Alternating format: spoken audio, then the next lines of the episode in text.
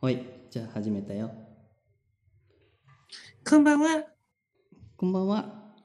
こんばんは。あれ ?3 人いるよ。えっと、今日は、えーっと、僕が働いてるブラケットっていう会社でエンジニアをしている、りょう。りょうでいいのかなりょう、かっちゃん、勝俣。りょう勝俣にゲストで来てもらってます。よろしくお願いします。 お願いします。なんて呼んだらいいですか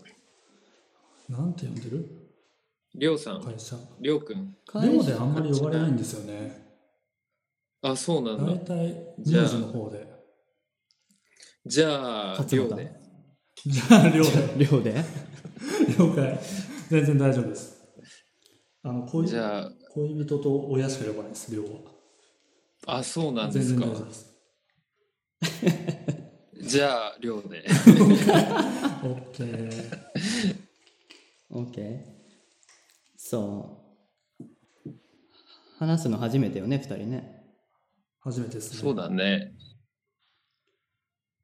初対面。初対面でもない。対面もしてない初から。対対面もしてないよね。うん、初対、初対声。初対生 初対 生。初対生。うん。えーっとりょうさん、ブラケットではどんな担当なんですかあ全くチャールさんと同じでエンジニアなんですけどうちのエンジニアみんな幅広くやるので担当はほとんど一緒なんですけど、チャロさんが得意なよところよりかはちょっとあのウェブに近いところとか人に近いところというかわかんないねなんて言あっあたらいいあ目に見えるもっ目とに見えるところ表うんあそう表側表ちょっと表側の方が得意な方ですかねあえー、そうなんだ。え、デザインとかもするんですかあデザインとかはまではやんないですけど個人的になとこはウェブ作ったりするときはデザインのところも軽くやったりとかしますね、まあでもデザイナーとかでは全然ないです、見てみたいな。なんか見てみたいですね。なんかなんあるんですかなんかあるかなまああでれもば本当なんか小ノートにでも貼っとくけどあ了解です毛の生えた程度のやつこんなんでいいのかたく今見れるかなおおこれはね、見れないと思う。ー見れないよなじゃ ねあちょっと正面うん、ディスコード、ディスコードだから、ディスコード落としちゃうと切れちゃうもんね。そうだよねうん。まあ一応小ノートには貼ってもらったんでちょっとツイッターアカウントドのドットコムの赤色12ドットコムっていうウェブサイトがあるのでそれをペタってしました後ほど見ていただければありがとうございます。そうね終わった後にでも見てもらえればありがとうございます。そうねオットライフのリスナーなんだよたくわーい。そうそうめっちゃ聞いてますよサルバナ サルバナナ。ナサルバ ナナあれそうねそう聞いてた聞いてたあの猿の実験の話僕もなんかテレビで見たことがあってああ。ああの話かあの話かって思ってましたけど一番最初サルバナナって聞いた時はそれを全く連想しませんでしたです話をよ聞いててね。あれだってなって説明しないと絶対わかんないんですけど、これ。 確かに確かにそうそうそうなので聞いてます時々わあハッシュタ嬉しグいですねつぶやいたりもしてますそうねわお。よく会社のスラックで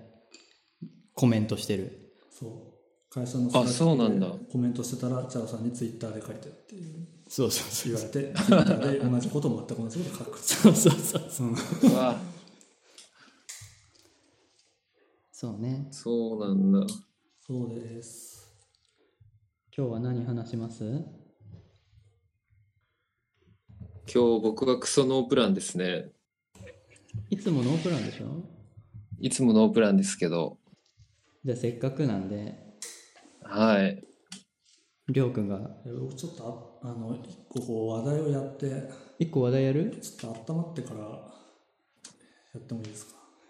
空気がわお全然まだ分からないいやいや 聞いてる通りだいつも聞いてる通り ですけどそういつも聞いてる通りだね確かに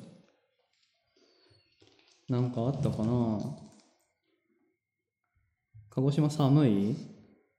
鹿児島結構寒いよ。っていうか、そうそう、今日ハロウィンじゃん。そうだよ。あそうだよー。渋谷やばいっす今日ハロウィンだよね。渋あ、谷やば渋い、ね、谷、そっか。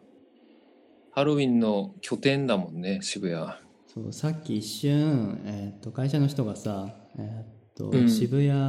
のスクランブル交差点のライブ、うわ、あの監視カメラ定点カメラのライブ配信がね、ああるんだけどうん。それ見てたらなんかいつもと違う量だったよあ、マジで。人の量なんか仮装してる感じするよねもう仮装してるのもあるしもう道が埋まっている本当にうわ大きいあのスクランブル交差点が人で埋まっているっていう感じ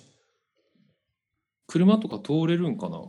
車はあまであもなんか交通制限されてるみたいで行ける道と行けない道があるみたいだったああそういうことなるほどそもそも通れない、うん、まあ、そうしないとね危ないもんね、危ない、うん。赤なっても平気で居座ってる人たちいるからいね、るだろうね。いや、日本で一番やばいだろうな、渋谷。そうね うん。夜が更けてくるとだんだん六本木に移動するという説を最近聞いたけどあそうなのへえ。なんか渋谷で騒いで六本木でオールするみたいなするみたいなうんちょっと怪しい感じがするけどねそういう 偏見だけどそう、まあそうねうんそういう流行りなのかもね、どう天文館は天文館激アツですよ。激アツそう天文館っていうのはね、はいはいはい鹿児島にあるセンター街みたいな感じですよもう鹿児島のセンター街アーケードなんだけども、あああまあ、一番の商店街ですねセンター街の多分3分の1ぐらいしか広さないんだ けどあああ鹿児島もハロウィンもうあもちろん、えハッピーハロウィーンだからねハッピーハロウィン。へえそう、鹿児島にハロウィンの文化が根付いたのって多分ここ3年ぐらいだと思うんだけえど、はいはいはいなんか、リチャードっていうオーストラリア人がいまして、えそれは鹿児島在住のオーストラリア人ですかはい、鹿児島在住のリチャードっていう気のいい、まあ40、50、40、50ぐらいの、もまあ、おじさんがいまして、ういい大人そう彼がレシフェっていうお店をやってるんですよ。ほめちゃめちゃおしおしゃれな、あの、小粋な料理を出す、洒落た店なんですけど、そこがハロウィンパーティーやり始めてから、仮装してる人たちが、ま、街に溢れた。うあそうなんだだへえうん、多分、じゃないかなって勝手に思ってるんだけどね。あーと渋谷の真似をして誰かが若者が始めたとかじゃないんだ あ、それも、まあ、もちろんあると思うけど、でも俺はリチャードのせいだと思ってるかっていう。それリチャードとは知り合いなのリチャードは喋ったことないけど、リチャードの息子のカイ君とは喋ったことある。へえうん。カイ君今東京いるんじゃないかな。カイ君ってうん。誰や確かにチャチャル、チャル君は会ったことないかもね。キックスの人部活の人いや、いや、全然。全なん然か、あ関係ないの、うん。よくよくバー、ボンがありますけど、ボンで出会ったああ10人のうちの1人かな。そうですかそうですかうん。そう、だからハロウィンだったからさ、なんか傷ついたナースとか、こはいはい、う、傷ついた小悪魔ちゃんとか、いるいる猫耳が生えた美人とかが街歩いてる中で、バスに乗って帰ってくるのちょっと辛かったですね、今日は。あその間を通ってくればよかったのに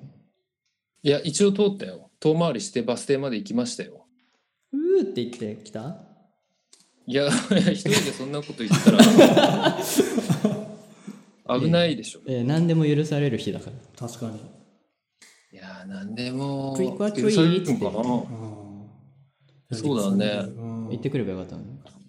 そうだね。でも普通のスーツ着てるやつがさ、トリックオアトリートって言ってきたらちょっと怖くない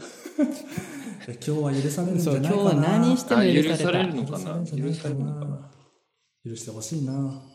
えこの前収録した時になんか仮装するうんぬん出ようかなとか言言っっててたたじ言ゃってたんあ、言ってたわ。忘れてたかもう元気が、元気がなくて、それがこっちだ。概念の仮装するとか言ってたじゃん あ、言ってた言っね。てた言ってた聞いたあ概念の仮想はしてたのかもしれない、もしかしたら。まあ、概念だからってことか概念だからもう目に見えないですから。なるほどなわけねえだもう全然話が見えないね。すごいまあとりあえずスルーしてきたわけねうん、スルーしてきた。いやまあ僕らもね今から帰ってか帰る時に渋谷駅に向かったらいっぱいいるんだろうねいっぱいいるでしょうね幸い一番にぎわってるとこと反対側の入り口だからそうだねあ踏まーれるみたいなことはないかもしれないけどまあでも一目見て帰りたいからそう本当はちょっと一眼レフ持ってきて撮ったりしたかったけどあー、それいいですうね。んでもわ忘れま、しりたょうさんカメラ、カメラマンでもあるんですかいやもうこれも完全に趣味で一眼レフお持ってるだけの人ですねすげえ一。緒に取りに行こうよって言っても拒否られるんだよねいやいやえ、いやなんでなんで 別に拒否とかじゃなくてあちょっと都合が合わないっ ていうスタジオ嘘だよとかも嘘スタジオとかもね行こう行こうってね話あそうギターマンだから彼はそうなんですか亮はえ、ちょっと待って、ギターマンって初めて 聞いた僕。もあのギタリストは聞いたことあるけど そうですって言っちゃったけどギターマンは初めてですね何ですかロックマンのボスキャラですかギターマンいやいやそう確かにいねやんなそれエアーマンやエアーマン、うんエアーマン的なエアギターマンだよねいやいやそれギタリ音ストじゃないでの攻撃する。それもうギタリストじゃ音ないで攻撃するの 音を飛ばしてくる音わでけ攻エ撃アすギる。ターマンなのディにストーションを踏むと攻撃力が2倍。耳つんざくビッグマフなるほど耳つ ビッグマフやべえな。うんそうギターもやってますねわあちなみに楽器は何を使ってらっしゃるんですかえっ、とずっとフェンダージャパン使ってきてたんですけどちちょっと人生で一本買いたいギターっていうのがあってそれおはモモセっていう日本のクラフトメーカーなんですけどあー知ってますよモモセの、えー、とヘッドからボディまで全部あのローストした木のストラトを使ってます、えローストなんだかっこよさうんそうちょっとローストしてちょっとローストしてて何言ってるかよくわかんないなえローストってことはこちょっと焦げた茶色こ焦がしてるわけではない焦がしたあ塗その装塗装塗装うんそうそうそう塗装かな多分あれは燃えあてんのそうなんだ燃えてんのいやもう燃え終わってるからどっちかといえば また塗装だから燃えてないんだけどね燃えますよこれからってことローストはもう燃え終わった後でしょ、はいうん、そういう感じえのローストローストって燻製ってことっすよねまあそうだねそうか燻製そかうそうそうそうそうだからくくくゆらせてるなんていうのかなくゆらせてくゆらせてるじゃないね 何大変なことになってたねギターの色そっか百瀬モモセを使って買って全然弾いてないですねわああーもったいないいやでもねギター弾かなくなりますよ弾ねかなくなりますねうん全く弾いてないな俺はねめちゃめちゃ弾いてるわ 今何に同意したんだよいやいや、あの、弾いてるんだけど、でもその、なんて言うんですか。俺もこう、よし、今からレコーディングがあるから、レコーディングに頼るいいギター買うぞっつって買ったギターずーっとケースの中で眠ってるもえうんあのストラトん。うん。あの白いストラトそうそう。僕もストラトなんですよあ。 USA のアメスタ。おおーいいもうめちゃめちゃ、ど、なんていうのかな、ドスタンダードな優等生ギターを使ってまして、はいはい色は色は真っ白ですね。おおまた渋いへうんうん。えねすごいが弾いてないんだねあんまりそうそうそうなんかある日何だったかななんか結構ライブが入ってる時期にふとうんうんケースから出したらナットが割れてて、うわうんあらそれ以来弾いてないですね直されるままなんですか直されぬままですねもったいないってあんま人のこと言えないけど、別に納豆が割れてるわけじゃないですよいやねもうあの完全にチューニングまでバッチリですねチューニングまでバッチリな状態時には々しチてあるューニングするの飾りみたいになっちゃうよね部屋のインオブジェみたいなねああなるほどそっポちゃロうポよロそうポロポロっと弾いてすぐさってなるほどうねん開放弦を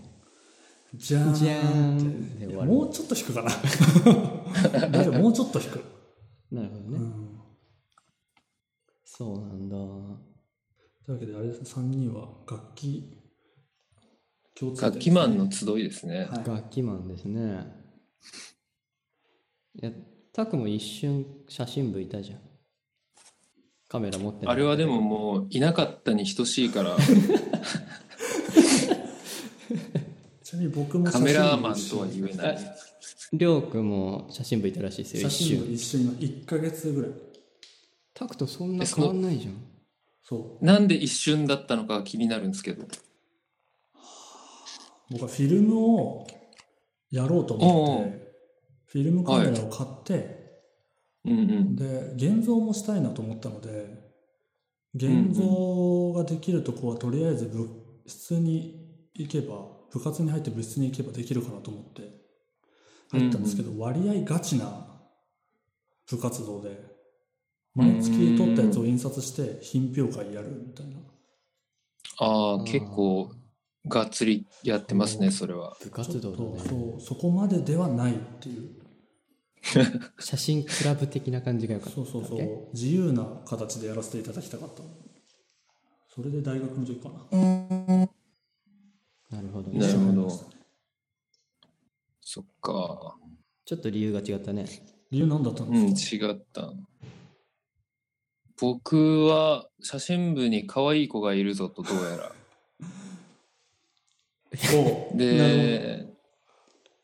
チャル君をを暇そうにしてたから声かけて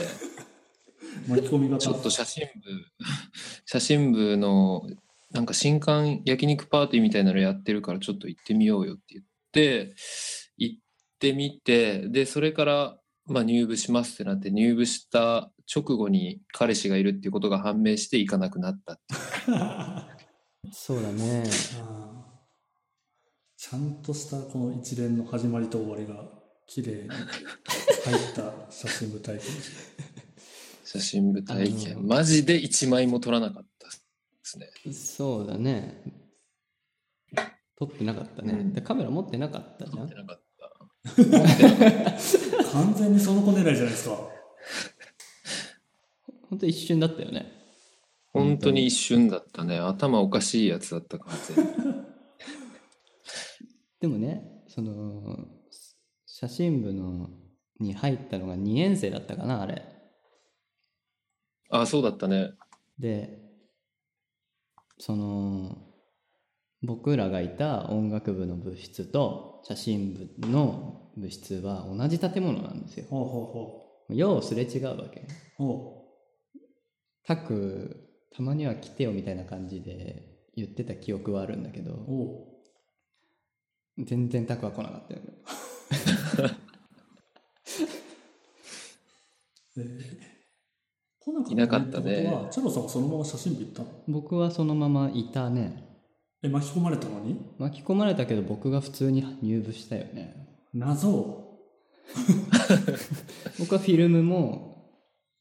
フィルムカメラ持ってたからフィルムで撮ってモノクロフィルムを写真部の現像室で現像してたりしてたへえそれもでもちゃんとした部活だね現像のとこまあでも毎月の品評会とかみたいなのなかったから気軽なあんのあ感じだったけどねうんうんうんよかったよねよかったよかったーえよかったよね結局仲良くなったもん ねよかったよね、うんそうなるほタクうんも最後までみんな覚えてて、どあまあ、そのその頃いたメンバうーん同期とかね、同じ年代の人たちがまだに僕は交流はあるんだけどあそうなんだそう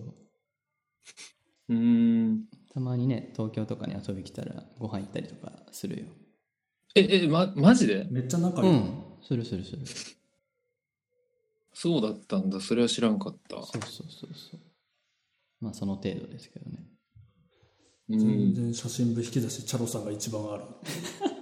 る一番あります。一番写真やっちゃやっててるる よねそうねじゃあそっか。あとそうね最近のトピックそうりょうくんはですね最近結婚式を挙げたんですよたくくあんそうですおめでとうございまありがす。とうございます長いプロジェクトでしたわお。うんそうもういろいろね結婚式業界に物を言いたくなるような気持ちをぐっと抑えながら一生懸命ディレクションをしていましたねあ、そうなんだ。結構手作り感あふれる感じの。そうですね僕節約のために動画2本作って受付すげのえ。なんかおしゃれっぽい何かを作っててか彼女に「これみたいの作って」って言われて「分かりました」と言ってフォトショップを起動してああ。作ってとか写真の選定をしてとか花とかはさすがに彼女でしたけどね花とドレスは彼女でしたけどあと大体のことを関わってやりましたねへえ、すごいですね。そこまでするフォトショーとかも、うん。フォトショーもいけるんですね。あの本当男性はフォトショーが使えない方がいいんじゃないかなっていう結婚式についての結論でし たねフォトショーそうなんですか女性はもし自分が使えないんだったらフォトショー使える系男子を捕まえると結婚式がはかどるで彼なるほ女どが結婚あ彼女が結婚式でフォトショーが使えないんだ人だったら男の人はフォトショー使えない方が自分の時間を確保できるっていう そういう知見が得らなれたるほど やっぱマジで本当結構使ったねそうねえ、それは彼女をこう、より美しく見せる的な使い方なんですかいやもうなんか物を作るっていう作業ですね完全に物を作るその受付のなんかブあライードウグェルルカームムみたいなボードとかあウェルカムボードも作りましたしうんうん。なんかう受付のところに新郎側新婦側ってあるじゃないですかあれの新郎側うん受付でなんかそういう札看板なんかちっちゃい看板みたいな、こちらが新婦側です、新郎側ですっていうのが分かりやすくするようああなものもちょっとミンネで彼女がピックアップをしてこんな感じのやつみたいな。お でおなるほどって言って写真 L 版ぐらいの大きさなんですけどうんうんそれを L 版の写真を買ってきてフォトショップで画像を作って家で印刷してそれを写真立てに入れて受付の置くやつを作るとかそういう細かいことから動画作成までやってましたね、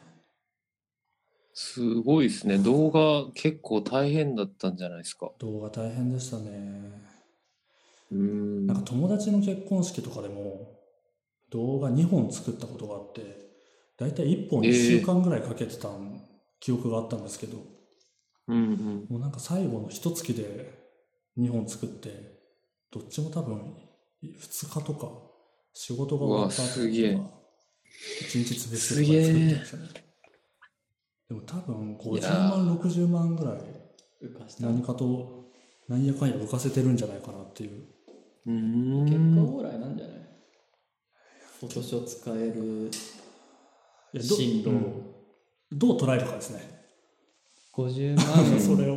もう自分で受けようか払うか払うのか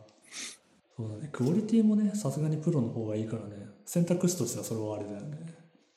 うんうん結婚式は本当に ちなみにね式場はね普通のうん普通の式場じゃないんですよまさかのいやまさかのってなんだろうそのまさかうんでそのまさかなの。そう 酒蔵を改築したとこでやったんですええ面白いよねおしゃれそう。酒蔵。えっ、との鎌倉なんですけどうんうん。 100年前100年間ぐらい続いたところかながほんとここ数年で建物を畳むってなってもともと結婚式のプランニングをしてた会社がそこを買い取ってうんうん。去年結婚式会場にしたっていう建物があるんですけどええちょっとそういうところが鎌倉好きでよく行っててそれで見つけて、はいそこで結婚式したんですけど多分普通の結婚式会場と比べると全然イメージが違う感じでなんかだるまとかあるんだううんんお酒の樽とかああ。なんかちょっと大正っぽい感じの披露宴会場でやりましうたね、ん。もうそんなのいやー、そうなんだ。そんなです結婚式彼女嬉しかったでしょうね。やり遂げましたねでも彼女も最後は疲弊してましたけどね自分がやりたいことだやっったぱけそどうなんだ。うんうん。どれぐらい前から結婚式の準備を始めたの結婚式の準備は1月1月から式場を探しを始めて2月に式場を決めてあそこは1ヶ月で決めたんだ1ヶ月来ましたねなんかあの結婚式の会場どこ行っても今日決めてくれたら80万引きとか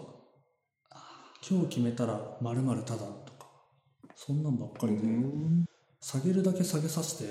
「すいません保留にさせてください」っていうのを4件ぐらい繰り返して最後に行ったとこから決めた式場あそこは値引きほとんどなかった下げてくれなかったっていう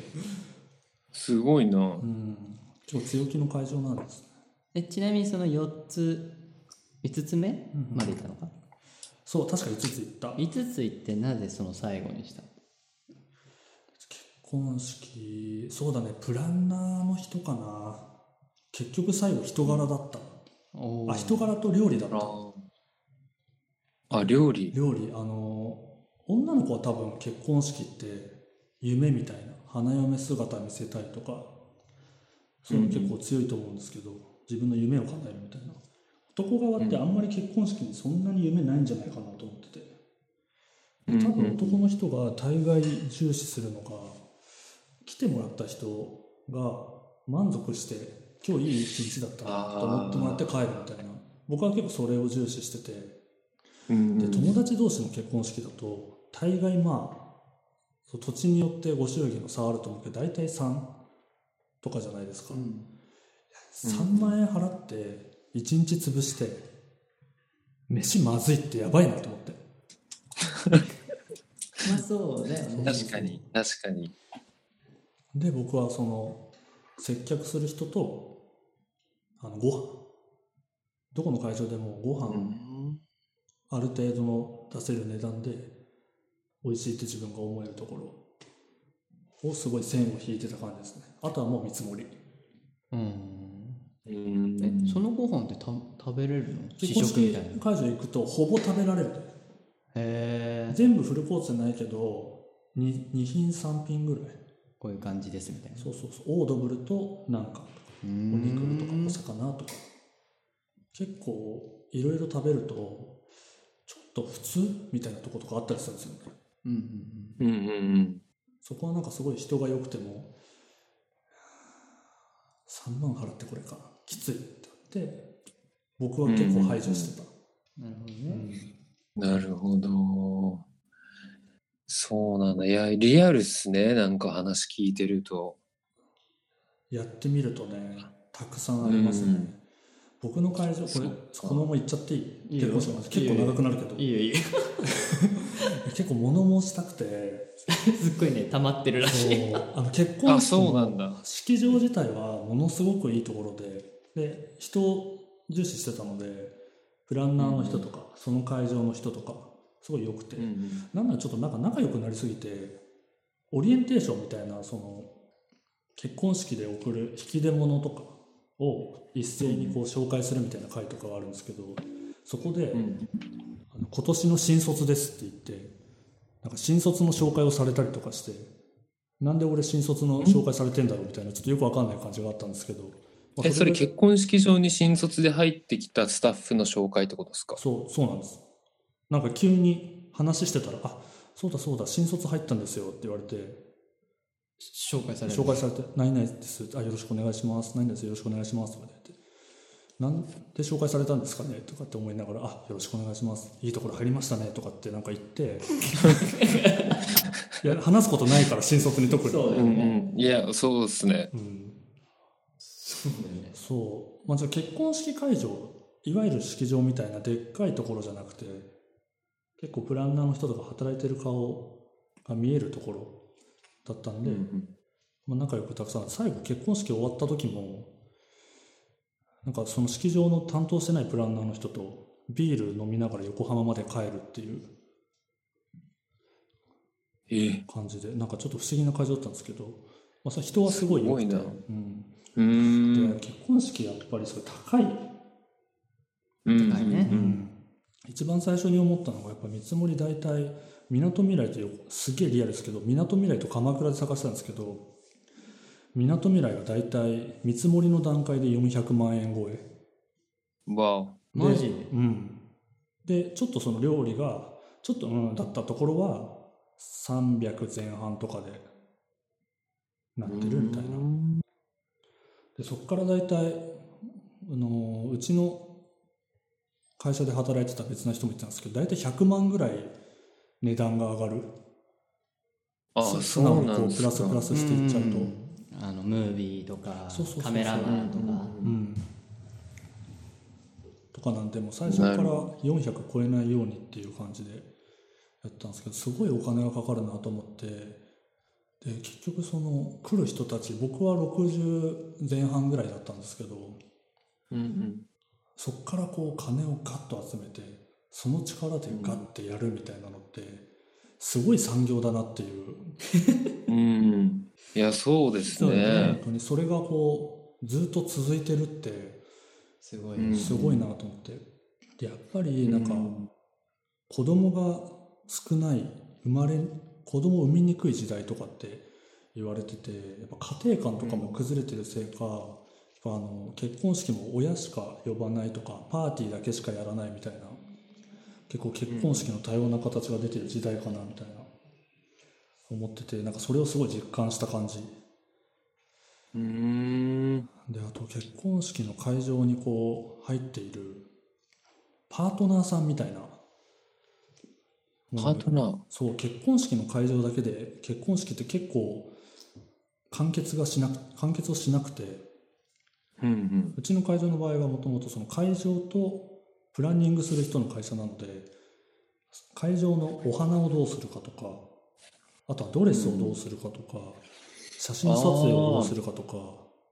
うんうんうん料理料理は自分たちのとこだなだからそういうもろもろのこうパートナー会社みたいなものがたくさんあってああ、うんうんその別なんだそう別一応その担当のプランナーの人が窓口にはなるんですけどなんかメールは結局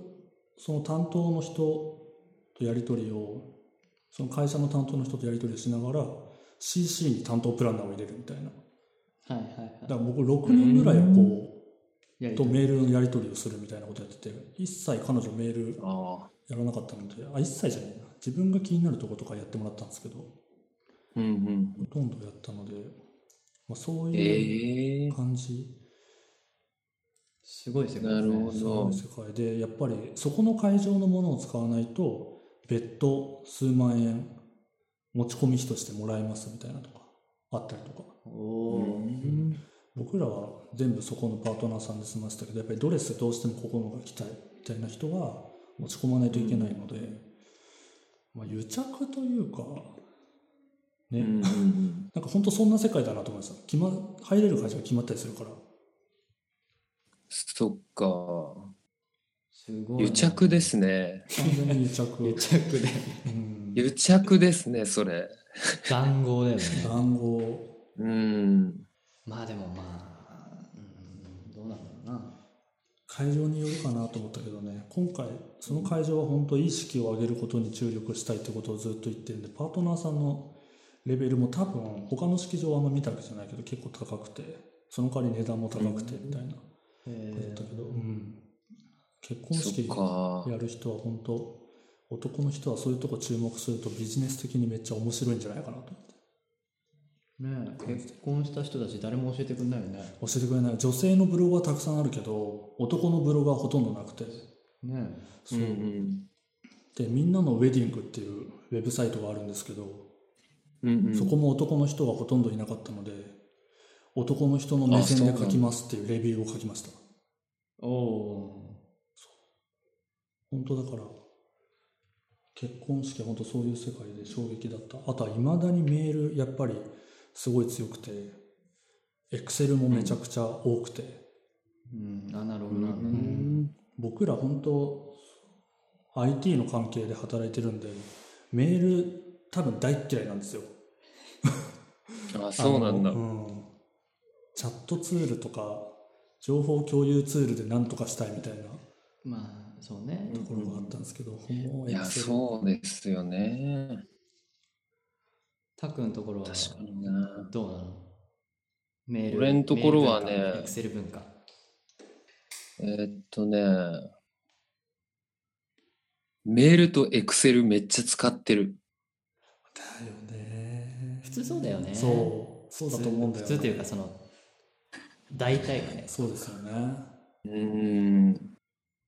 結婚い式やでもそうだなだってさ結婚式のさあのうんムービーとかもさ、うんうん DVD だしさしかもなんだっけいろいろ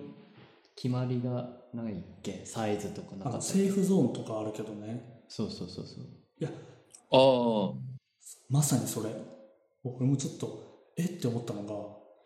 DVD で納品してくださいって言われて今うん DVD 見る、 しかも会場のプロジェクターパソコンつなげるんですよそうだよね今時だったらね、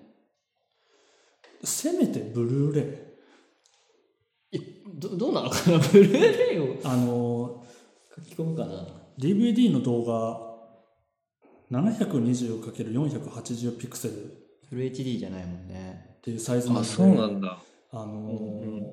普通のパソコンで見るとすごい解像度が荒いんですよテレビとかだとなんかいい感じにやってくれるので、プロジェクターとかもいい感じにやってくれるのでまだいいんですけどでもそれがフル HD の 1920×1080 でもし作れるともっと解像度綺麗にね綺麗に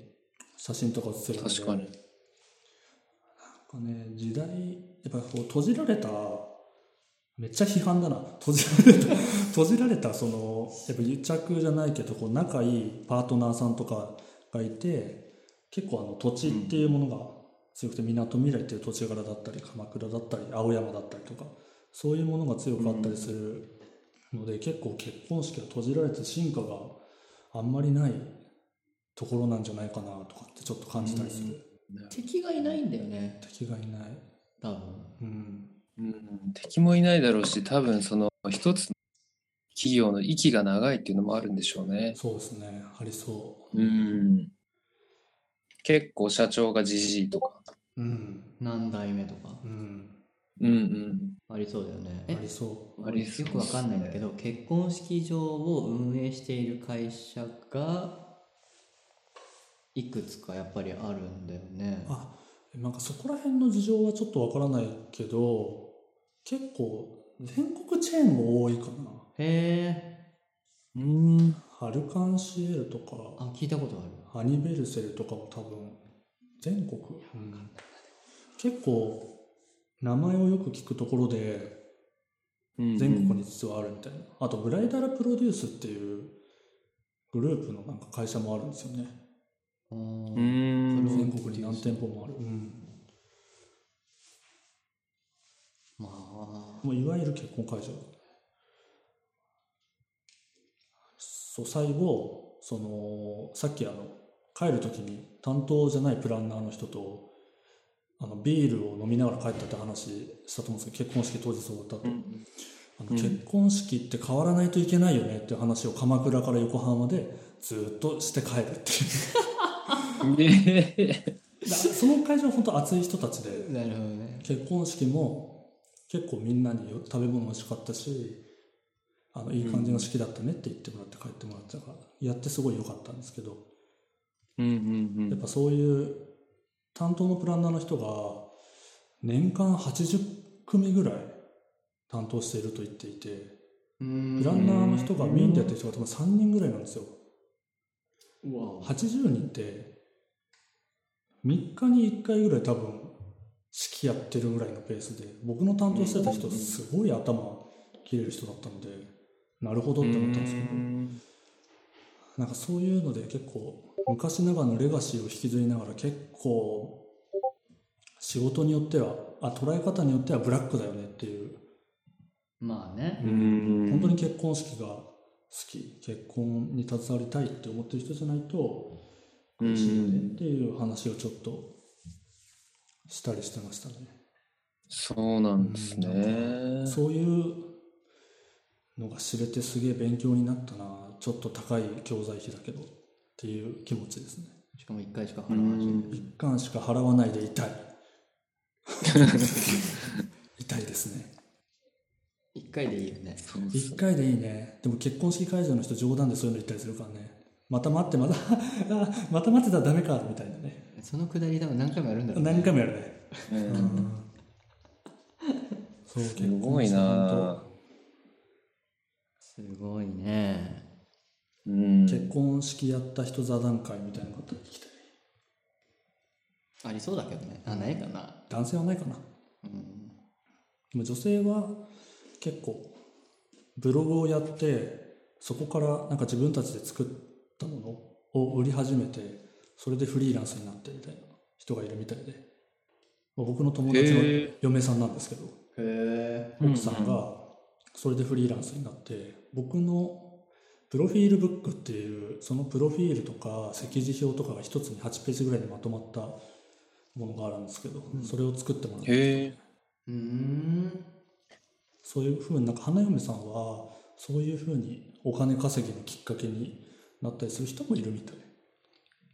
まあへえ面白いえその人は結婚式専用のプロフィールブックメーカーなんですかその人は結そう結婚式専用の紙物席次表もそうですへーすげしえ席札あとはプロフィールブックもやってたのかなうーんありませんだ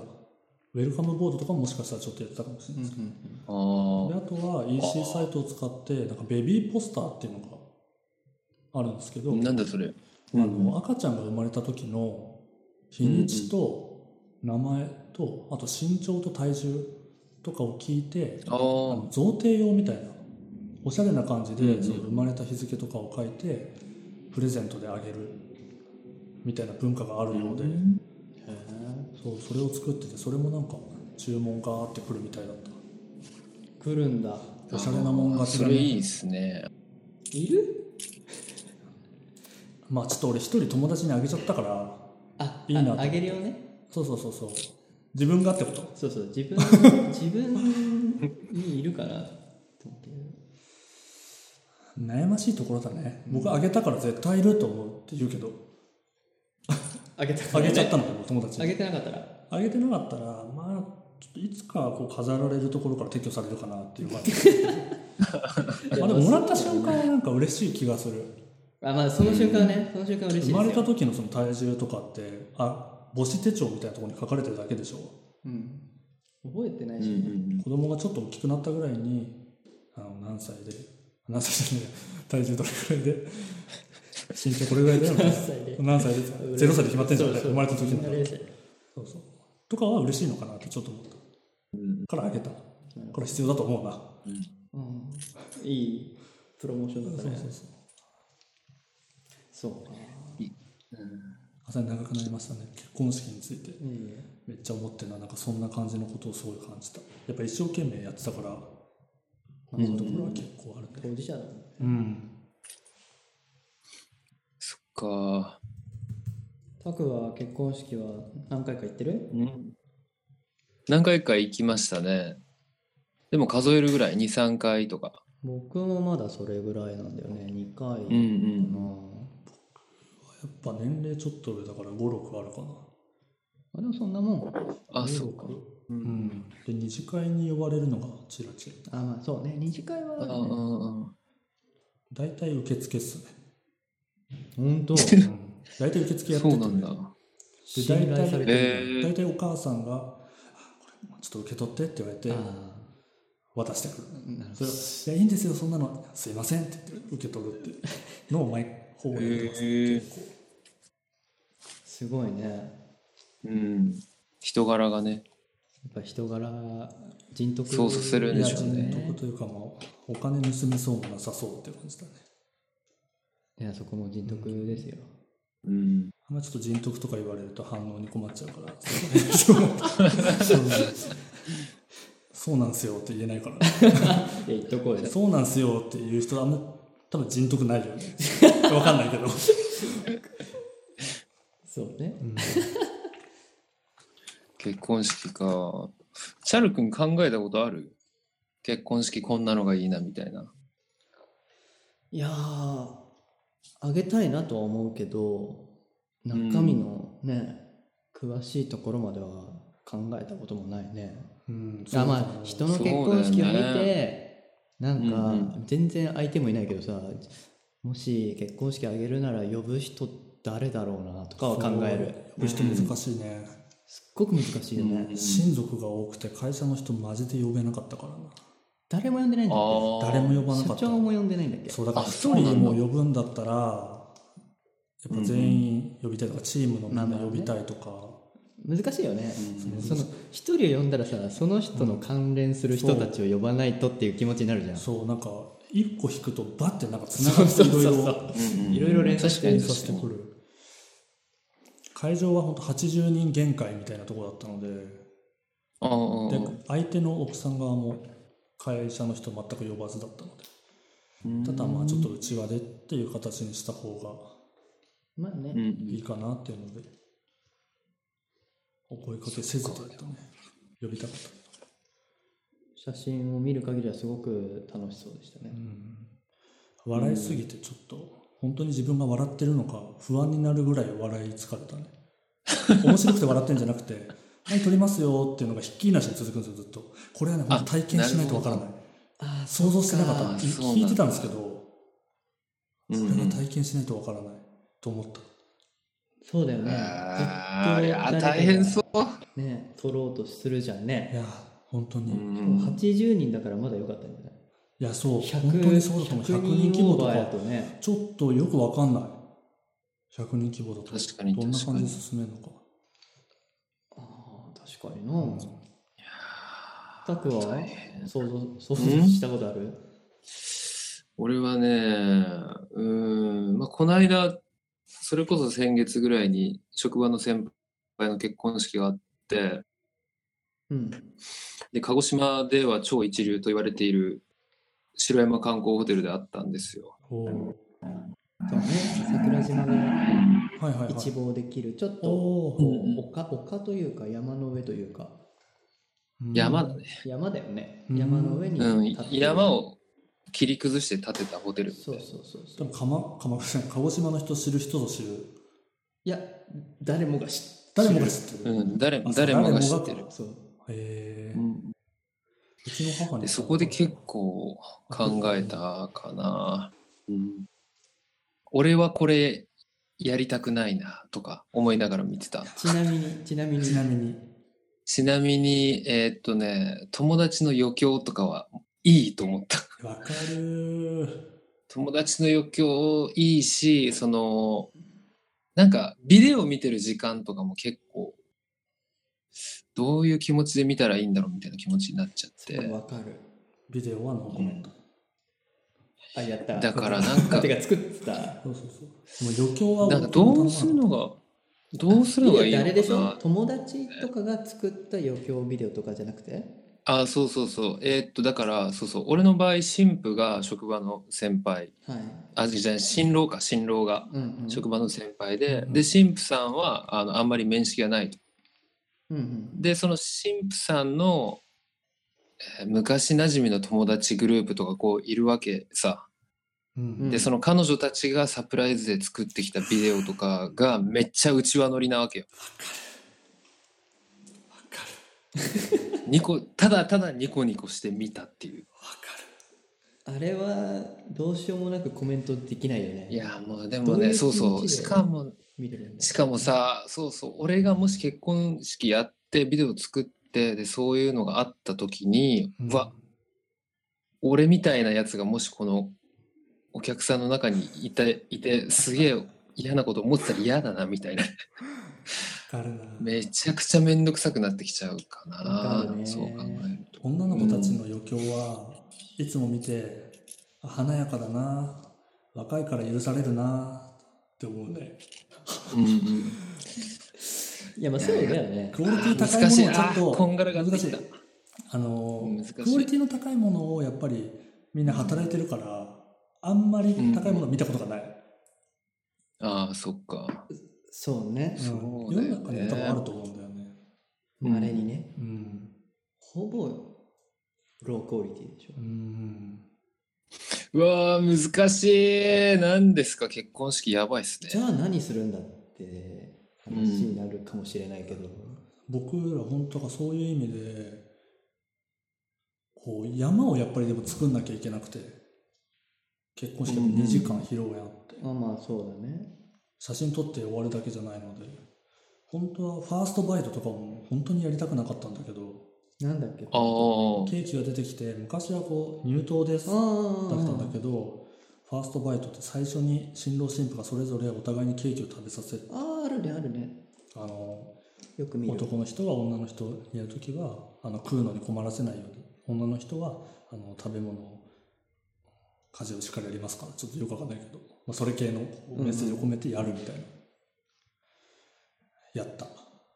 まあうんやるでしょうんでも友達の影響はやっぱり年齢的にみんな仕事が忙しい時期だからうん3か月2ヶ月とか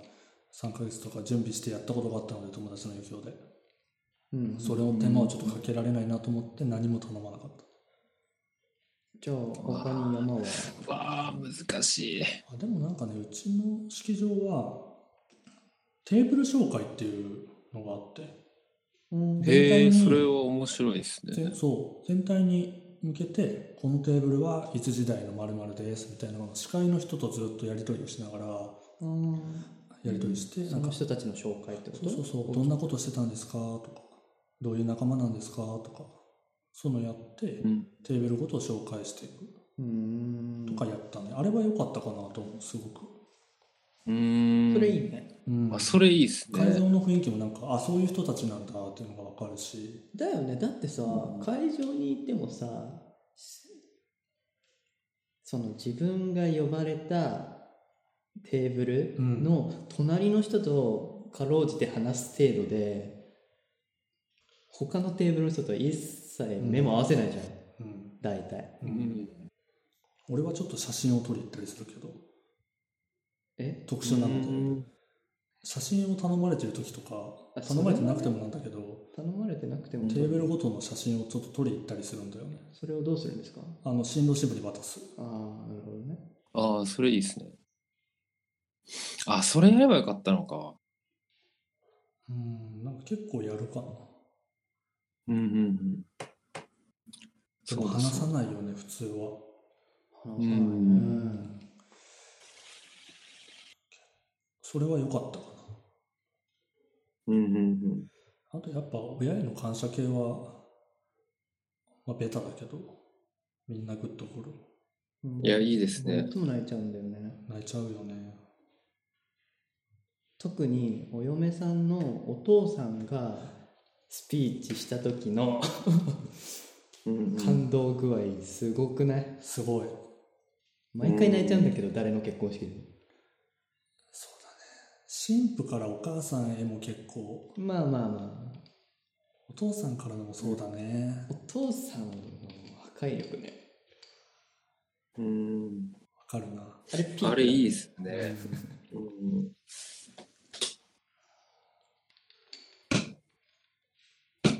や悩ましいと思うけどね悩ましい悩ましうい。ん、どういうどういう感じにやっていくかああ、そうみだたいなね。うんうん、確かに、結婚式なう。ん、プロセス結を婚式はもう、うんパイ投げかな結婚式はもう。それぐらいやっても全然良さそうだったな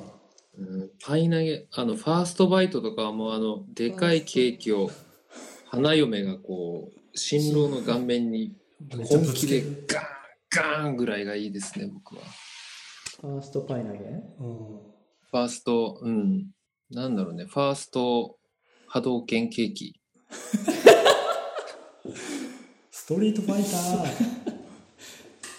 ヨガフファーァスイトヤ波ー動的な拳ケーキ で、ーヨガファイヤーは意味わかウんなガいファイヤーは、フウァーガスフトァイヨヤガーないでしょ、そんな。ファーストヨガファイヤーキスさなんかよくある結婚式場でねろうそくに火を灯すやつかなテーブルごとに回っあてあ、あれファーストヨガファイヤーかなヨガファイヤー。もう、じゃあストリートファイターの、だからやるんですね、うんファースト波動拳もう忘れちゃったけどファースト波動拳とストリートファーそれダメだ、ストリートファイターに寄りすぎて、多分知らない人を全員置いていきますね、 置いて ますね結婚式は確かにそうだね置いていきます。そうね。結婚式はそんな感じかないや、お疲れ様でした。おめでとうございます。あおめでとうございまりがとす。うございます末永くお幸せに。お幸せに。はい。他なんか話すことあるそういういろいろあげてもらってるけど、あ、そうなんだ。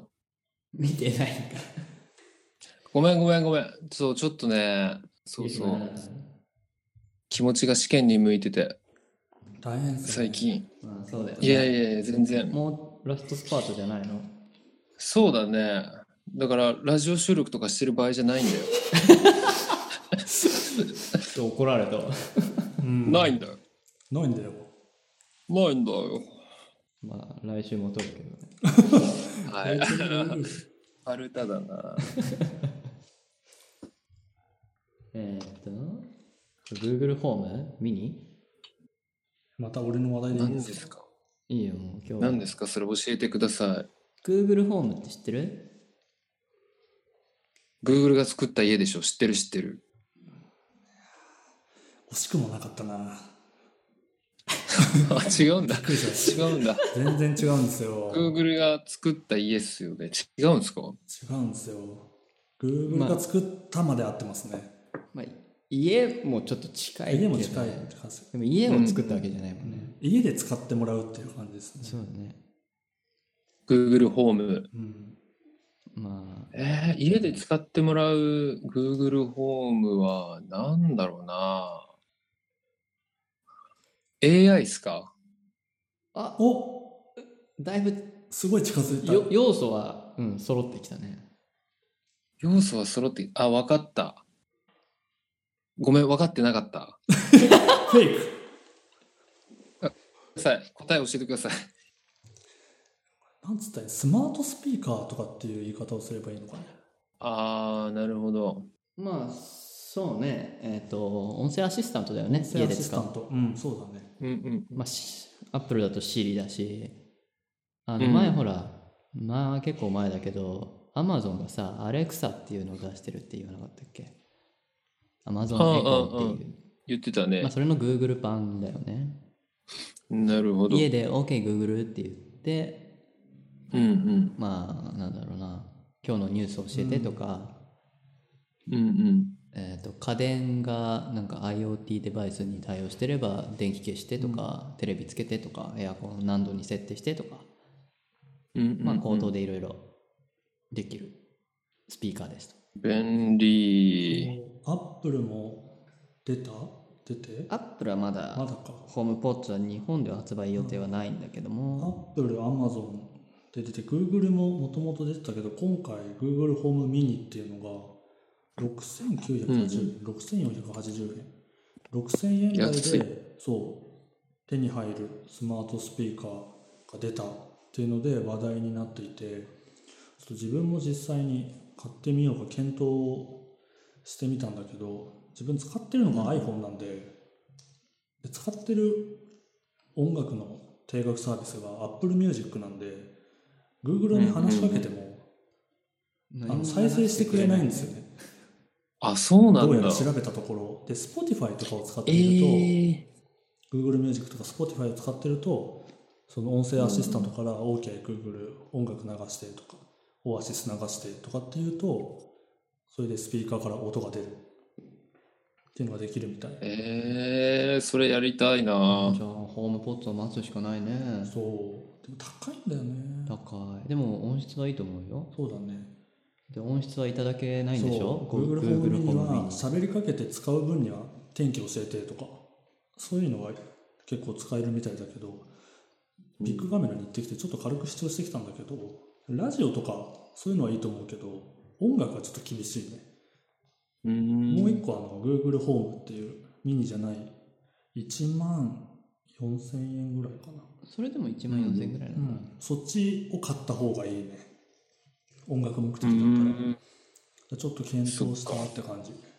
ないやホームポット待とううんだって Apple Music なんでしょうんホームポットしかないじゃんうん、そう Spotify に乗り換えようかなって思ったけど、おでもやめた。 Spotify 僕どっちもあるけど、うん、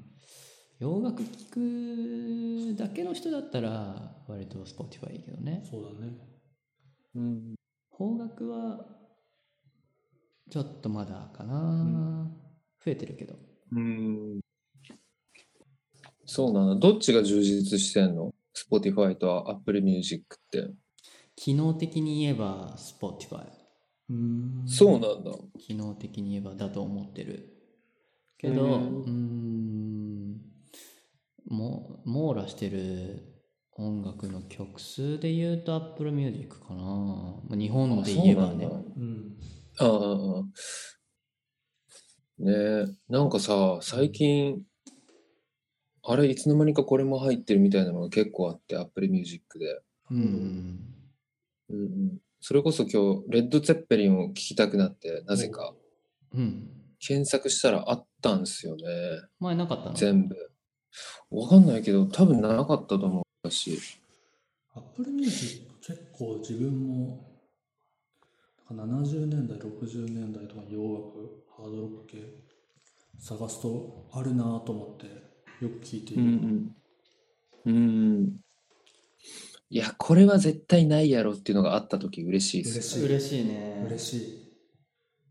ピンク・フロイドのウォールが聴きたくてしょうがなかったけど、あって最高だった。すげえな。すげえなまあでも他にどうなんだろうねあると便利なのかな音声アシスタントってあると便利なのかなっていうのをちょっと実験したかったね。僕は新しいものよく飛びつくけどこういそううだ類には飛びついてないんだよね部屋もまだ全然インターネットとつながってないから、電気消してとかも全然無理だし、テレビつけてとかも多分全然無理だし、まだちょっと時期尚早かな感が。うんいらんかなでもなんか話しかける時代来るんじゃないかなと思っているんだよね。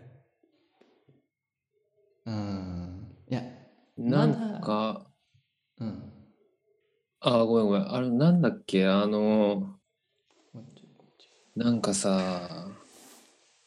VR、VR じゃなかった。 AR? なんか、AR 的な ?AR でもないな。ホログラムなのかなホログラムってもうできてる。 ホログラムってもうある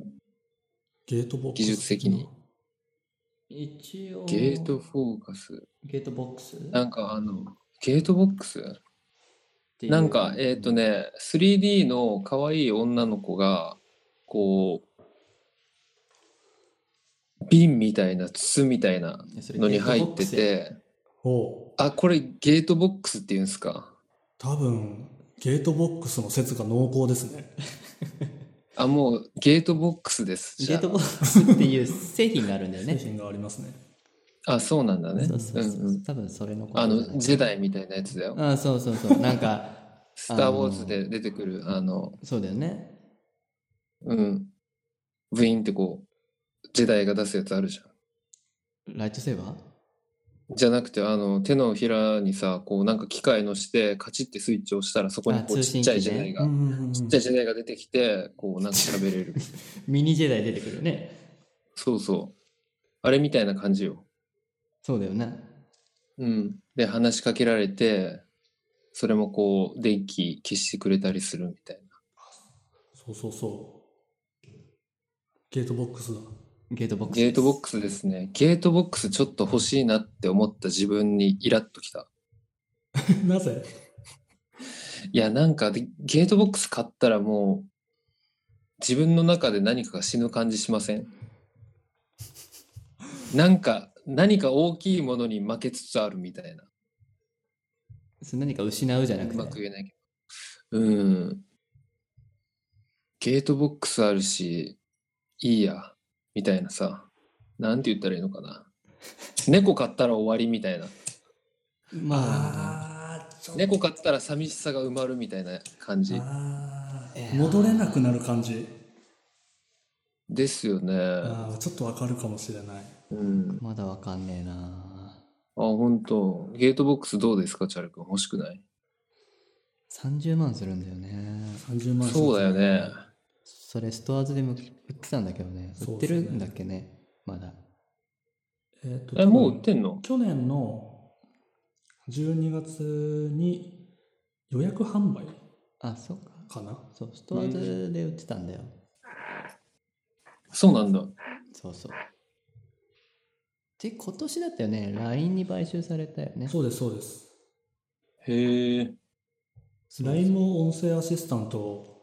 クローバーはいね出していて多多分それにすごい影響を与えてるか与えてくるんじゃないかなっていう感じですねなるほど。LINE すごい頑張ってますね。うん結構力入れてる力入れてるうん音声アシスタントねそういうキャラクター的なのあればいいのかなあんまり魅力をまだ感じないなうん。映画とか見てても実体があるやつと実体がないやつとあ見た目ホログラムとかの見た目があるやつと見た目がないやつ両方ともあるからねどっちに行くかちょっとわかんないねうん。えもうちょっと汎用的っていうか、使えるケースが増えればうんいいなとは思うけど、微妙だうな、んまだまだ、ねまあねそうね。注視はしておきたいな、そうですね。 Google ホームはそんな感じそんな感じですね僕はたくなんかある俺、俺はね、なあ変な話になるんですけど、ほあのオースターっていう作家がいて、んポール・オースターっていう名前の作家がいまして、うほえっ、とですね、1947年ニュージャージー州ニューアーク生まれ。若いうちから作家を志し、1970年代から詩、戯曲、評論の執筆、フランス文学の翻訳などに携わるっていう、そういう人なんですけど、はいこれ、これ最後まで話せるかわかんないな。まあね、今その人のオラクルナイトっていう作品をちょうど熱心に読んでたんですよ。うほう1週間ぐらい前から。オで、そのオラクルナイト、うん、オラクルナイトがね、まあ、主人公が作家で、うで、んその作家が小説の中で小説を書くんですけど、ほう作中作作中作、いわゆる、作中作の中で、あのこれ話すの難しいな。オラクルナイトっていう小説が、まず、なんて言ったらいいかな。じゃあ家の1階だとして、その作中作が2階だとすると。うん。 1階にいる主人公が、こう2階にいる主人公に対して、こう、アプローチをかけるというか、こう執筆していくじゃないですか。2階の住人の物語を。うん。で、その2階の住人の物語の中で、えっと、会社のオフィスに突然やってきた女性に、もう強烈な一目惚れをするっていうシーンがあったんですよ。うん。うん作中作の中で主人公が会社にやってきた女性に強烈な一目惚れを一目惚れをするっていうシーンがあって、ほまあ、それ昨夜ちょうど読んだんですよね。う。その箇所を。はあ、はあはあ、こういうこともあるんかななんて思いながら、まあ今日はあの、普通に元気に僕は会社に行きまして、うん。お仕事してたんですけど、まあとある試験の申し込みを今日する予定になってたんですよね。はい。うん午後2時から。で、その試験の、まあ、担当の方がいらっしゃって、えーっと、試験の申し込み手続きをしますと。うん。はいはい、わかりました。つって、まあ、20迎えて、こんにちはつって来たわけよ。モノマネは。おやと。おやと若い女性だなと。で、まあ、こう、あ、どうぞつって、こう、バッて目が合うじゃん。そうねめちゃめちゃ可愛かったわけ、その子が。おう。おやと。どこかで見たことあるこのストーリおうー。こ。れ、オラクルナイトのやつと一緒だ。って思ったんすけど、おう。今思い出すとそんな可愛くなかったっていうどうでもいい話。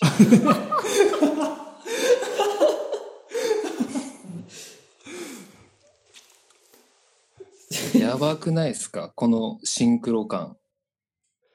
シンクロをしてるなーって強く思ったけど、あんまりシンクロしてない。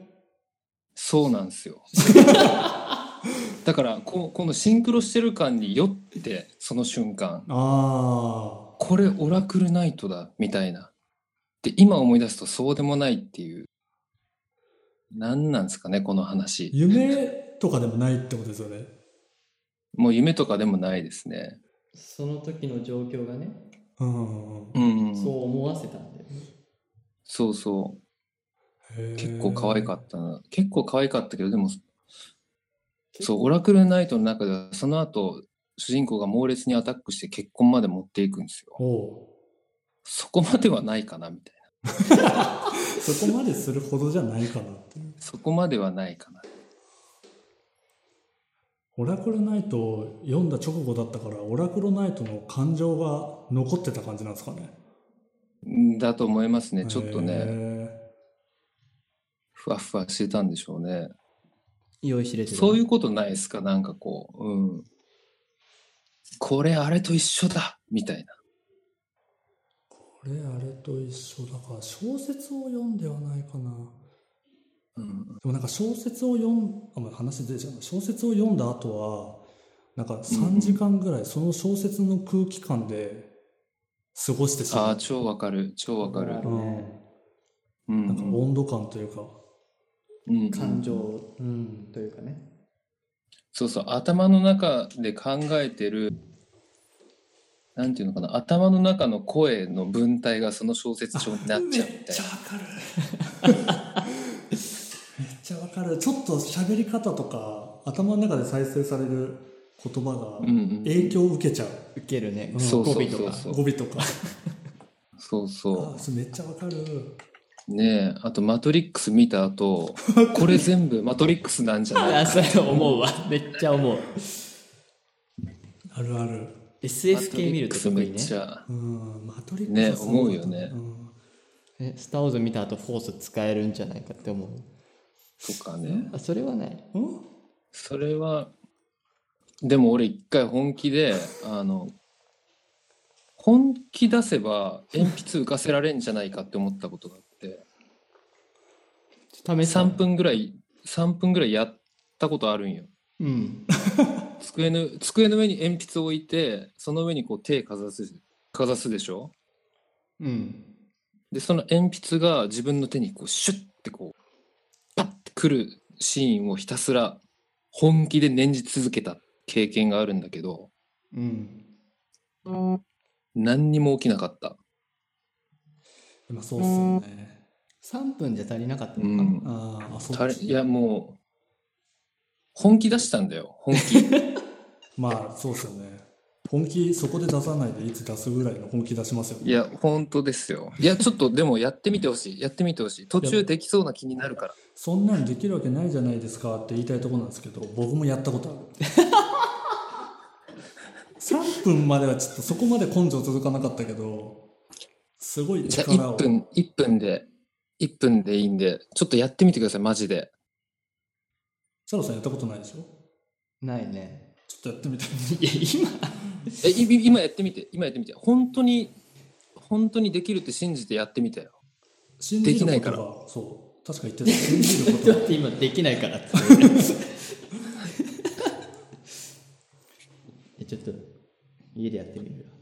多分今人がいたら集中できないでしょああそうだね。でもね、本当にね、 途中できそうな気になるよ。多分一回。で3分間のうちのどこの時間帯がど一こか番で。人によるのかな多で分きそうと思う時間2分、2分10秒ぐらいじゃないですか。ああ最後ラストその10秒かラスらト残りの50秒間はうんうんまだできると思う,、思うでそのいや、諦だめんるだん減衰していくね、やっぱり。減衰していくわけだ集中もなんかだんだんこう、切れてくる、うん、思いみたいなものうんが切れていく削られてくるよねやっぱりやっぱ無理かなって思ってくる、そう諦めてた瞬間にやっぱそういう力がね失われてくるよねなるほどねうんうんそう ねまあやったからな何も言えないわそれガチャもやったんだやるよねやっぱねフォースはやったと思うフォースはやったフォースはやったコースはやっフォーたス。は宿った、いや宿らなかったやっったぱ信じる力が Made be force with you だっけフォースと共にフォースと共にあれまあでもちょっと期待するよねうーんそうだねうん、あったらいいな、的あなったねら。いいなこたつから出なくていいからね世界ちっちゃいけどでも何でもそれできたら何でもできる気がするよねうんなるほど まあでもねそういう思い込みも大事よね思い込みは大事だよねうんうん。ごめん、ちょっとトイレ行って いいいいよトイレ、ごめん、ちょっとトイレ行きます。はいはいはーいこれ、どう、ちょっと待って、ミュートにできるかなディスコードでミュート。スリープにえーっすとればミュートになるちょっと待って思うよお今聞こえてた聞こえてなかっオッケーじゃあちょっとジョボジョボしてきます。た はいそうねどうですかすげえ喋ったけどこれ聞くものになるのかなっていう不安がすごいまあまあまあなんかてか普通に喋っちゃったなそうんチャルさんと喋る感じで普通に喋っちゃったなうまあいやまあいいんじゃないどうなんだろ滑っちゃったってのはなんかまずまずい感じがしたう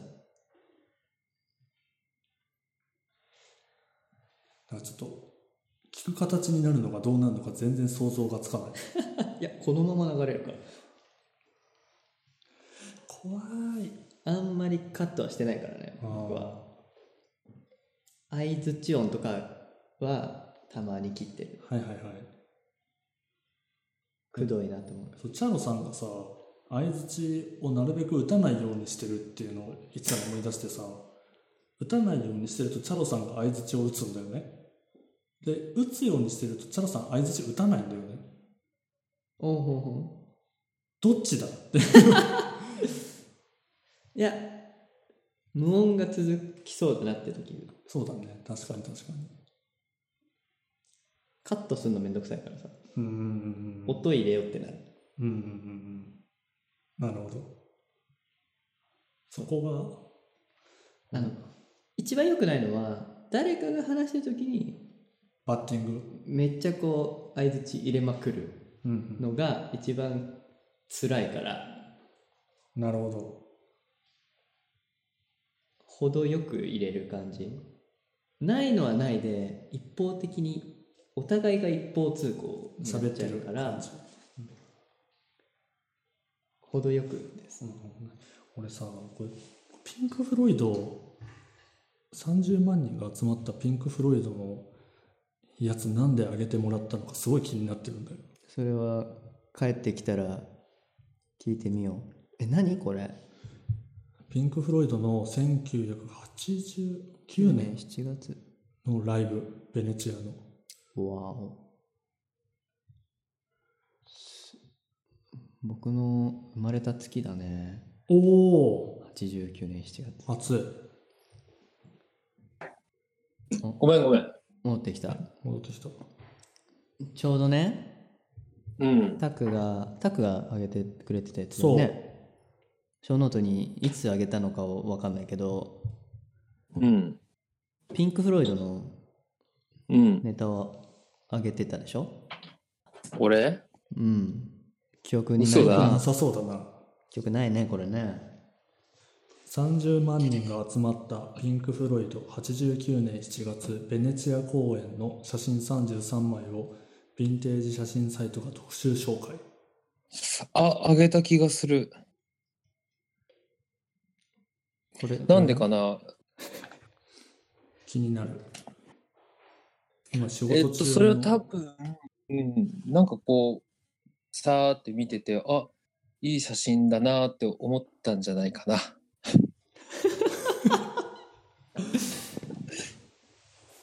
これは何30万人がどういうこと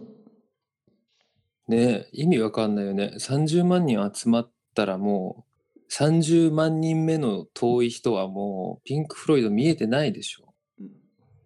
み多分ね見えてないっすよ見えてないっすよね。写真を見る感じ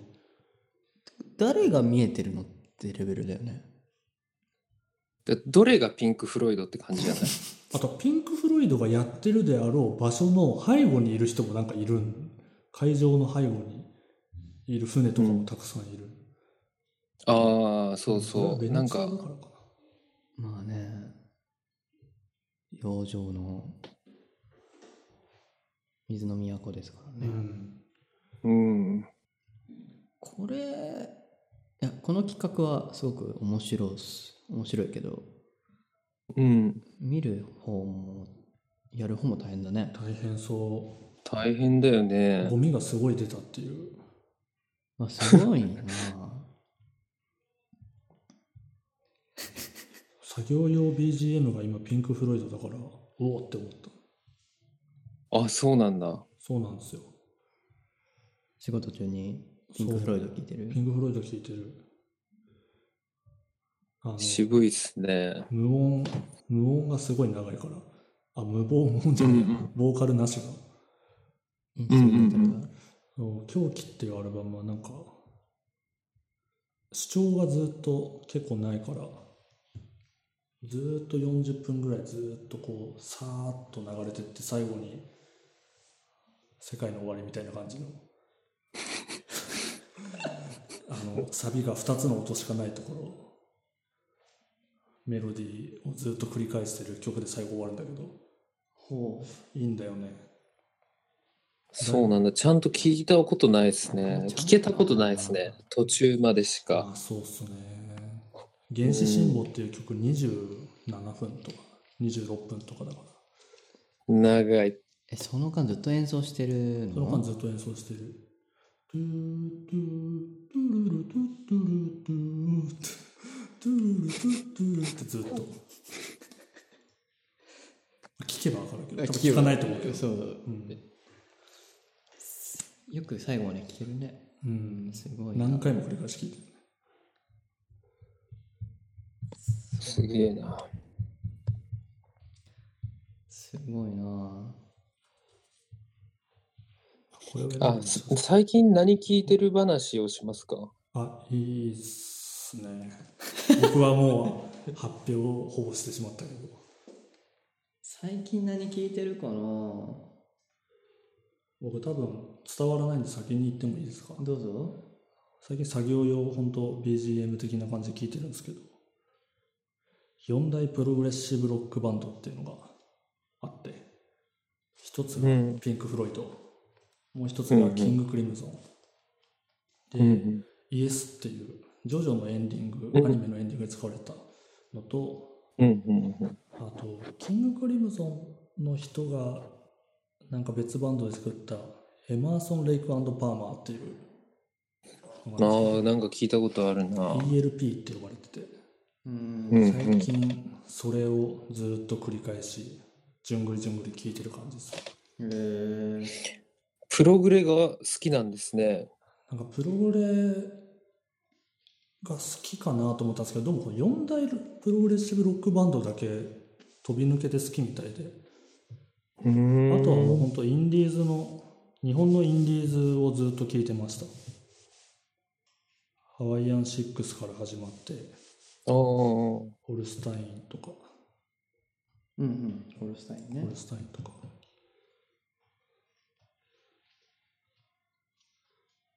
なるほどねうん、かな。うーん過去は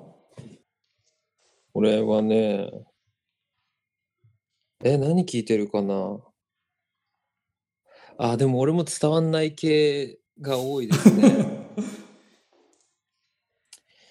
あのねなんて読むかもわかんないんだけどレイフ・ボルベックみたいな名前のカナダ人のシンガーソングライターがいてうわすごいな2人ともコアなとこついてくるその人のねその人の「エレジー」っていう曲が良さそう。もうたまらなくいいですね最近はそれをよく聞いてるのとあと今日バステッドって知ってるあバステッドバステッド名前は、うんうんバステッドもう10年ぐらい前にアイドルポップバンドだった3人組がいるんですけど、はいはいそれがいつの間にか去年再結成してたらしおくおその人たちの2016年のアルバムがちょっと良かったっていうのが面白かったへー。へえ。うん。なんかね、9075わかりますかわかんないですね。なんつったらいいのかなまあまあ、あの、流行りのジャスティン・ビーバーとかはい。うんうんのなんかね、流行り系のビートっぽい感じになってて、昔は可愛いポップパンクだったのに、ええ。確かにポップパンクワのイメロースジとが思あってる。、うん。バステッド、ワロスって思ってました。いやかっこよかったですね。うんいやーバステッドのニューアルバムかっこいいですよ。かっこいい。へえ。チャル君は何カラスは真っ白いやいやいやいや解散したしっあ、そうなんだ。なんですか、カラスは真っ白。ていうあー北海道大学のお4人組なんですけどほファンクファンクポップみたいなう。うーん。う女の子ボーカルでーん。でも音楽はファンクだけどまあちょっとポップな曲調というか可愛らしい系ファンクみたいな全然っていう知バらンなドい。があったんですよ一回対バンしたことあるんですけどええ。バンドマン。そうなんだけどメジャーデビューはしてたけど解散しちゃったねそうだったんだ。そうそうそうそうまあそれは聞いてなくて、まあ、聞いてないんかい。ファンファンクはファンクなんだけどソウルライブを聞いてるかな最近は出た出た。 まあ前から前から聞いてんだけどなんか YouTube にね、2時間ぐらいの 動画が上がってて、長いね。ライブ映像がずーっとそれを流して聞いてたりする、うんまあでもインストが多いからな、うんそっか。で別にこれはアーティストじゃないけどうん。 な最この前発売された「マリオオデッセイ」の言ってた BGM を聴いてるサントラ出た出たサントラがね1曲だけ発売されて iTunes でうんスカなんだよね、うんうんあ、そうなんだ。へそれが普通にかっこよくてですかねえ。う確かに聞かせてもらったらかっこよさそうだったそうそうそうそうーん。結構マリオっぽく意外というかゲームっぽくない感じで普通にかっこいい曲うんうんうーん。そうそうスカなんすか。スカなんすか。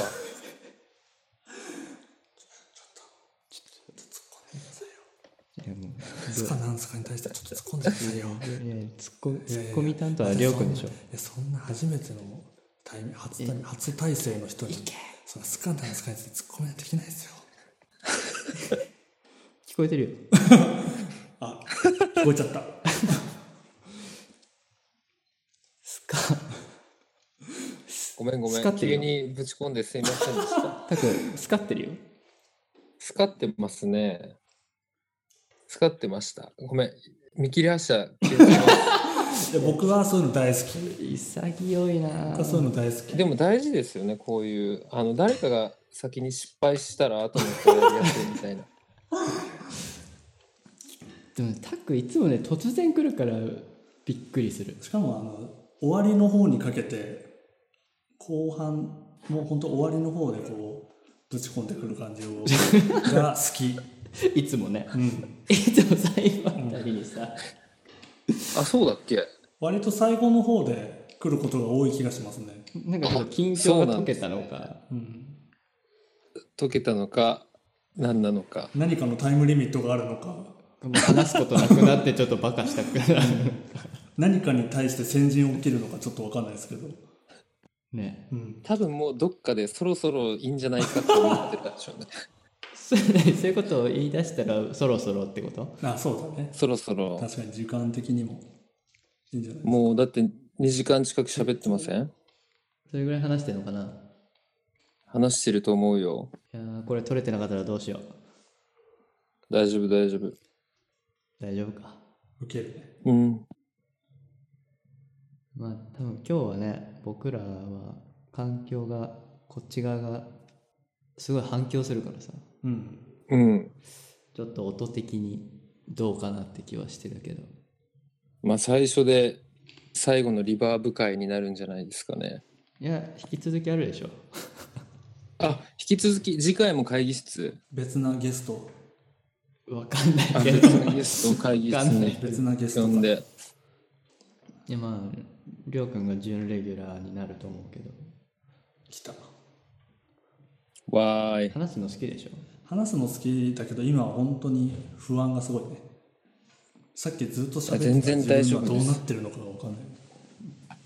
あ、そっか。あ、でも最初そういうのあったな。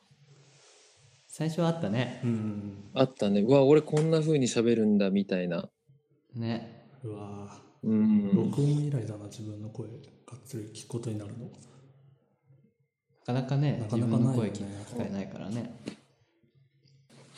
いや僕もいつも編集しながらとか一回通しで聞いてみたりするわけですよ、うんリリースした後うん全然なんかなんだろうこんな声だっけっていつも毎回思うんだけどう毎回気持ち悪いなって思うんだよね、そうだねね、ちょっと気持ち悪いよね。ありそう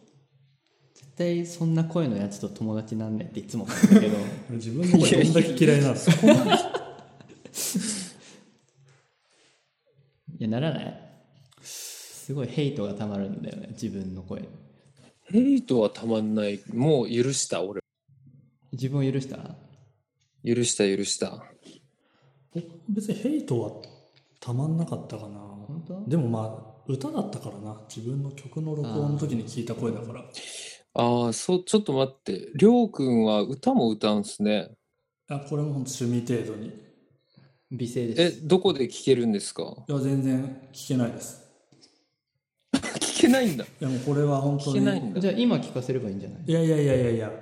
あのそんなちゃんとこう音楽をやってた二人にいやいやいや聞かせいらやれいなやいいやいしやいや。あの普通の別に音音楽やってなくて聞く専門の人にも別に聞かせられないタクは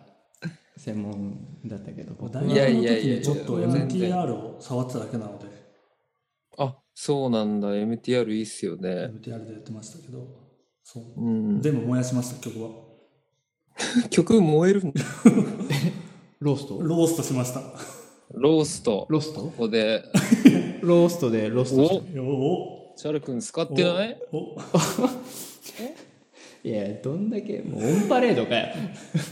ローストだロースト使ってま せんかまとないめのまとめか残ってそなういの残ってないよ本当にもいや残ってるけどど残ってるけど残ってないよ残してよいやそう残ってるんだけどあの残ってることにはならないよそしたら聞かせてってなるから聞かせてよ聞かせられないよそんな聞きたいよねそっか。う中ん学生の時に聞きたいですね。中学生の時に書いてた日記がもしあったとしたらそれを社会人になってからの友達に見せられるかみたいな話だよ見せてって言われたら見せるでしょ俺はでもそれ見めせなっいタちイゃプだ見かたらい。そういうの俺は見せないから絶対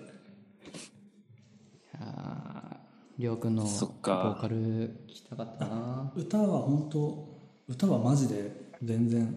ボーカル他の人に頼みたいけど曲作るのに歌ないとなって思っただけで歌ってたんでうんじゃあうん。そういう人が良かったりするんですよね。そうだよいねやいや全うん然その手には乗らない、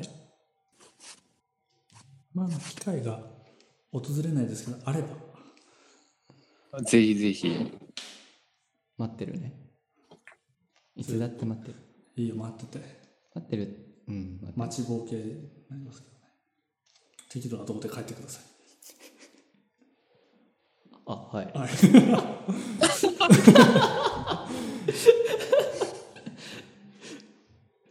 はいそうねじゃあ、